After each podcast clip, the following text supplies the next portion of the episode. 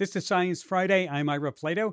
Later in the hour, a conversation about how infrastructure works and how modern life is dependent on a series of interconnected global infrastructure systems. We want to hear from all the infrastructure nerds out there. Do you have a favorite piece of infrastructure? Maybe an infrastructure system you're most grateful for? ChatGPT, the generative AI chatbot that generates shockingly convincing text. It was released, almost a year ago, and since then, it's become the new center of gravity in the tech world. And software companies have raced to integrate this new tech with their products. It's also sparked concern in the educational world, with teachers and parents fearing how it could be used for cheating and writing essays for students. So how are schools adjusting to a different world 1 year later? And who better to talk about this transition than someone who teaches English? I'm joined by Dr. Gwen Tarbox, professor of English at Western Michigan University in Kalamazoo.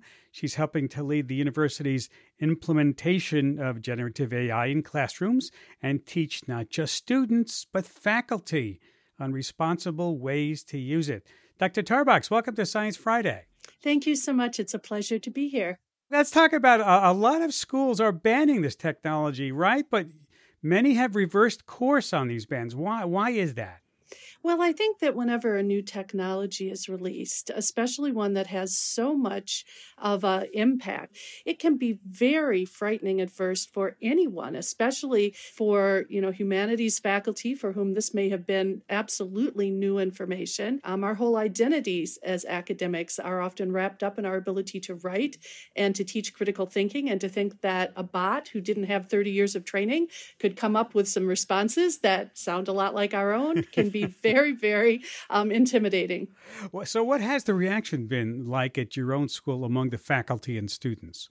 Well, one of the things I'll say is I also, in addition to being a professor of English, I also direct the Office of Faculty Development within WMUX, which is our university's innovation hub. And when OpenAI released ChatGPT, we sat down and we really started to think about that, Ira, because our job is to make sure that we're supporting our faculty. And so one of the things that we realized right away was that faculty were going to have very different responses. For some folks in our College of Business, for instance, they welcomed it. They know that industry is going to want it from their graduates, but from folks in other colleges where that wasn't the case, we wanted to support them too. But what we knew was we wanted everyone to be informed so they knew what they were talking about. We wanted an AI-competent campus. And so, of course, there were folks on campus who were immediately concerned, wanted to ban it in their classes, and then that's their right. But what we started to do is to offer trainings which allowed folks to learn about how generative AI works, to get an understanding of how it might actually be helpful to them with teaching and learning, and also to help them meet with our instructional designers to come up with other alternatives. Did you find that there were a lot of misconceptions about how it worked? There were both misconceptions about how it worked, and also people were putting in prompts that weren't particularly well generated, and then using the fact that those chatbots perhaps misattributed their work and sort of thinking, this can't be that effective of a technology. Right. And so, part of our job was to show them, let's take a look at when it's prompted well, and actually what that means. You can see, wait a minute, it is actually really good at tutoring students or other things like that. But what we did was we worked with our English department and the director of first year writing, Brian Gogan, to come up with a course called AI Writing Prompt and Response that we're currently offering. And that's been really exciting because a lot of our students have had the opportunity to work with AI. Another thing, you were talking about academic honesty, and we take that seriously at Western. And we did a series of workshops in August about encouraging faculty to talk to students about their AI policies on the first day of class, because as you can imagine, Ira, students were going from classroom to classroom and receiving very different information depending upon the faculty members. And we wanted to make sure that students were well informed about how their particular faculty members felt. So really, as we work to create an ethical framework for AI on our campus, everyone can participate, whether they are on the AI bandwagon or not. And how have the students responded to your prompts and responses AI class? It's been excellent. It's a high flex class. So actually, not only have we had students here at Western, but we've had students from around the world taking the course, and they've learned the basics of prompting. And now they are creating a project related to their particular discipline where a chatbot could be useful, either in processing data or teaching information. And that showcase is actually available for anyone who wants to attend. All of our trainings are open access. We'll tell you, Ira, there's been a lot of interest nationally in this. We've had over 2,000 people attend our trainings, and 44% of them are actually outside our own university. I'm ready to sign up. Well, we would love to have you come. It's December 7th. Join us. It's from 4 to 5 p.m. But I mean, on a really serious note, we have been very proactive because we want our university to be one that students look at and say, hey, this is a place where they're taking this seriously. They know I need to be career ready, or that I need to at least encounter this before I go out into the world. And so we're really trying to do that for our students and our faculty. You know, one of the underlying tensions regarding the use of AI in education is around equity, because on one hand, you can use this tool as an extremely flexible learning partner, have it adapt your learning style, no matter your means, to hire a tutor. Right. But on the other hand, you can read this as cementing our reliance on big tech and increasing the societal disparities, right, in the long term. What are your thoughts on that? Well, I think that the people who are most likely to make changes that will be positive are our current class of students. They will be the people for whom their entire careers will be impacted by this. We have to look at that as a reality. And my thinking on this is if our students have had a chance to practice this kind of technology and have been exposed to information on bias and ethics, that at least when our students go out into the world, they are prepared to raise those concerns and questions in the jobs that they hold. That's pretty much what a university can do. We can't put our head in the sand, and we're certainly not going to affect policy if we are underinformed.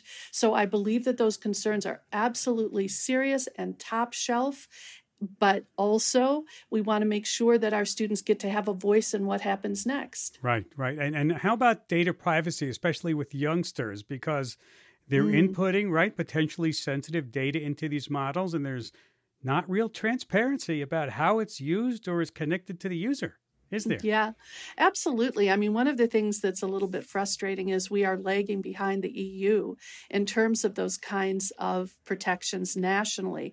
You can see that some universities are trying to handle this by setting up these closed systems. And just recently, the ability for even individuals to set up a closed AI system has become more accessible. So I think that's going to be the route that people will want to be taking, is looking at ways to protect individual users within a classroom, but also just helping our students to learn how to read contracts. Yeah. Because, you know, one of the first things that Dr. Gogan did in his class was have the students review the terms and conditions for these various corporations. The EULA can be pretty long at the end of these things. Yeah.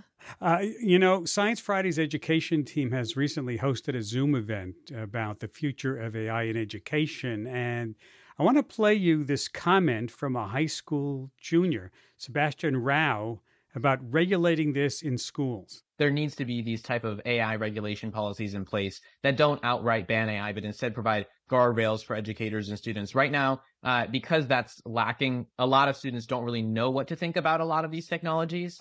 Some are confused about, you know, AI, what does AI mean? Is it cheating in certain circumstances? Yeah, what do you think of that? I think he's absolutely right. That's one of the reasons why we have done 20 trainings for our faculty on the various aspects of this, including an entire training on privacy, because we want to make sure that our educators are aware of what they're sharing with their students. But we also need our high school educators, our college educators, to understand sort of the really uncanny and strange experience of doing a lot of work with a chatbot. Because, Ira, I'll tell you, I'm 60 years old, and, you know, I should be getting ready to retire. And this is the first development that has come along in the last 10 years of my career that has made me say, you know what, I want to stick around longer. I'm very interested in what this is going to mean for authorship.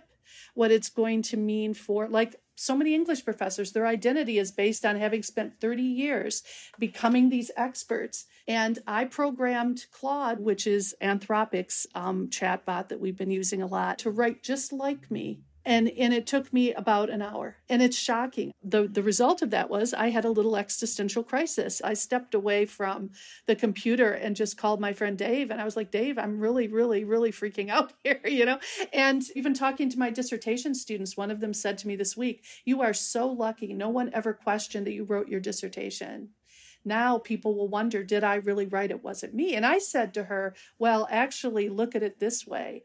What it means to write is going to change in your lifetime, and you'll get to be one of the people who decides what that means. So, but the thing is, Ira, having that experience allowed me to understand the chatbot far better than I had before if I hadn't spent all those hours sort of prompting it and learning it. And now I'm much better prepared to write a syllabus when I next teach because I know what it can do. And this is a conversation that I want to have, an open conversation with my students so that we can talk about how we'll use it in my class and come up with a joint agreement about what is acceptable and what isn't. Faculty and high school teachers need to feel comfortable opening up with students and having these conversations so that everyone's on the same page. Do you think that other teachers need to have this existential feeling, this existential experience? I think we all do, because in order to become active participants in creating the future of what happens with AI and our culture, we need to understand what it can do and what it can't do as well. And also, the only way to have a voice really is to demand it. Well, Dr. Tarbox, you sound like a very dedicated and driven teacher, and I thank you for the work that you do. Well, thank you so much. It's been such a pleasure to talk to you today, and I just hope that everybody takes some time to learn more about this technology because it's going to impact our young people for the rest of their lives. Dr. Gwen Tarbox, Professor of English at Western Michigan University.